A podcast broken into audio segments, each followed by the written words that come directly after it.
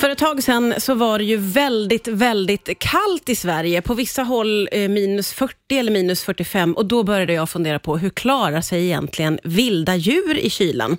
Dagens gäst har svar på det här. Det är Jessica Ångström från Världsnaturfonden som är här. Välkommen! Tack. Eh, och då finns det ju lite olika metoder har jag förstått för att klara kylan. Vad är det för olika strategier djur har? Ja, men precis. Man, man, man, man, man ställer sig ju den frågan med den här snörika vintern vi faktiskt har haft över hela landet. Ja. Och, och eh, vi har ju eh, ett 70-tal däggdjur och 240 häckande fåglar. För att sortera upp det här lite, Ja. så kan man prata om fyra olika överlevnadsstrategier. Okej, vilken börjar vi med? Vi kan eh, börja med eh, de här faktiskt som, som är de som du kanske tänker på, de här som verkligen kämpar på. Ja, just Biter det. ihop och kämpar på. Som eh, lever kvar som vanligt i skogen. För vissa flyttar ju och andra lägger sig i det, men det finns ju ganska många av, av de stora djuren också, som ju är kvar i skogen. Ja, ja men precis. Så att eh, det, det är den, den, första, liksom, de som stannar kvar. Och så nämnde du de, de här lite kort också, de som går i det. Och det är ju bland det. annat ett av våra absolut största Ja. eh, däggdjur som vi har, björnen, som Just ju det. nog många tänker på. Ja. Eh, sen har vi ju ett gäng som drar härifrån till sol och värme. Är det fåglar vi pratar om då? Och det är ju mycket fåglar. Och Ja. anledningen till att de gör det, det är ju för att deras mat försvinner ja. Och kanske också för att de kan. Ja, ja, just det. De har möjligheten, så varför inte? Det, det fattar man ju. Och så Eh, har vi den sista gruppen, som jag skulle säga mång, många av våra insekter, de, de överlever ju faktiskt inte vintern, utan de dör efter sommaren när hösten kommer, men de löser det där ändå. Men hur löser de det om de dör? Vilka är det som, hur kommer de tillbaka? Nu ställer jag dumma frågor här känner jag. Men nu kan det komma nya insekter nästa Ja. år då? Ja, men, nej, men de, de eh, har ju kanske hunnit lägga ägg, eller larver har Ah. hunnit omvandlas till puppor, så att de, det är liksom nästa generation Ah, ja, som ja. övervintrar och som sen vaknar på våren. Så fattar. om, vi, om vi tar avstamp där då, till exempel, så eh, har vi ju eh, eh, humlorna. Och där, eh, där dör ju faktiskt alla humlor när hösten kommer, förutom drottningen själv. Ah, så ja, att ja. på våren när man ser en liten tjock, slö humla såsa omkring, Ja. då är det en humledrottning. Åh, vad speciellt. Gud vad roligt att få veta det. Det- Men det är så eh, otroligt speciellt att all, en hel befolkning dör och att det kommer nya. Mm. Och då har hon sett till att para sig innan, så Ja. att hon börjar med att leta upp ett bo. Hon måste hitta nå- nå- mat att äta Ja. eh, och föder upp de här första arbetarna som sen hjälper till att bygga upp. Får jag återvända också lite grann till björnen? För Jag kan absolut förstå det här med att gå och lägga sig i ide, men det känns ju som att björnen skulle klara vad som helst med sin tjocka päls. Och, varför går björnen och lägger sig och sover hela vintern? Ja, det har liksom visat sig att det är helt enkelt, evolutionen har, har tagit björnen till den här lösningen. Och björnen är ju inte själv, vi har ju andra däggdjur som gör det också. Ja. Ehm, till exempel eh, eh, vår lilla igelkott Ja, just går också det. i det. Ja, ja och, precis. Det, det kan man ju nästan fatta mer. Det känns som att björnen skulle vara så redig, men det är bara baserat på att den är stor kanske, jag tänker så.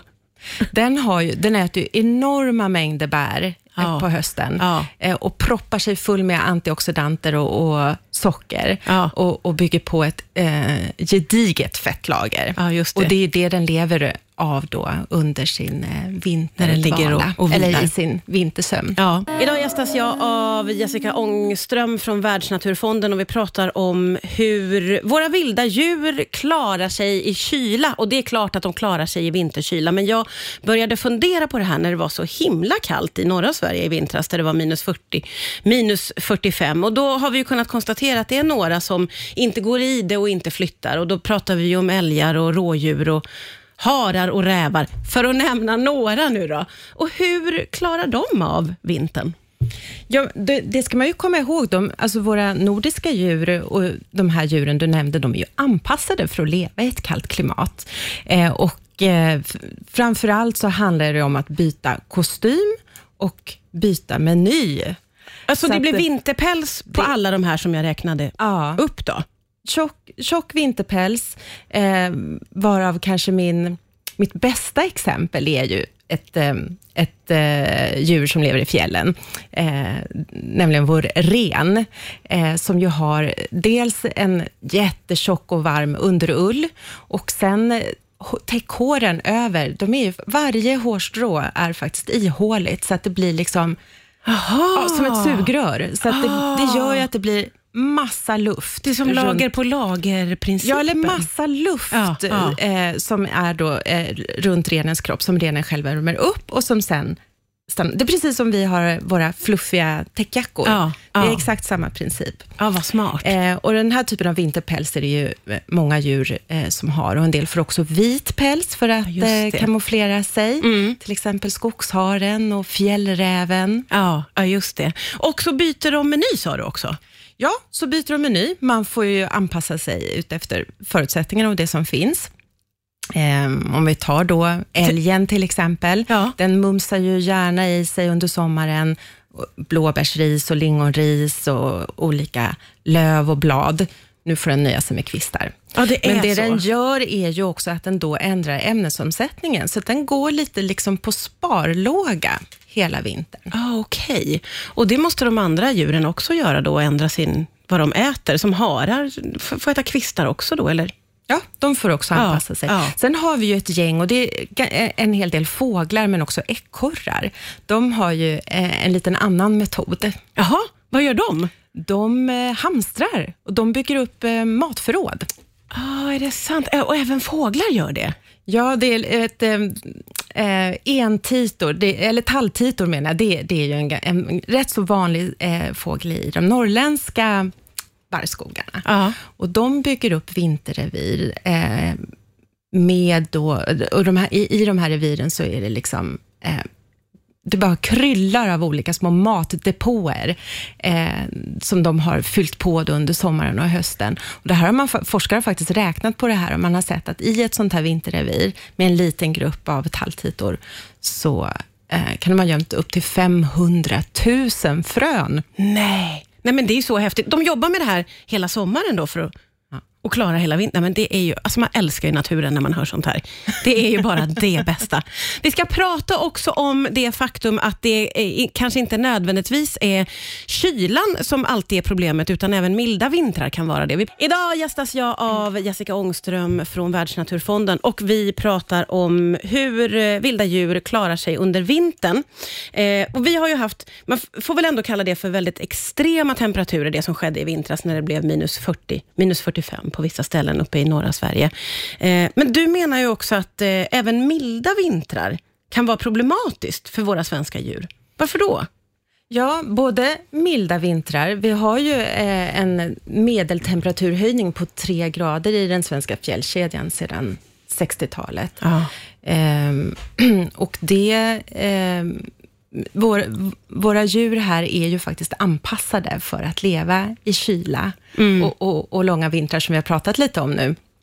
Och när det blir varmare, då ändras ju förutsättningarna. Och, och, och också det här att det är, eh, har varit väldigt kallt, eh, för att sen, bara några veckor senare, blev det ju plusgrader. Ja, ja, det går flera håll. snabbt också. Och Det som händer då, det är att, att eh, snön den, eh, smälter och tinar och fryser om vartannat. Och då bildas det sån här tjock skare och eh, nästan som en bark av is i snön, som gör det väldigt svårt för eh, eh, många djur att komma åt sin mat. Ja.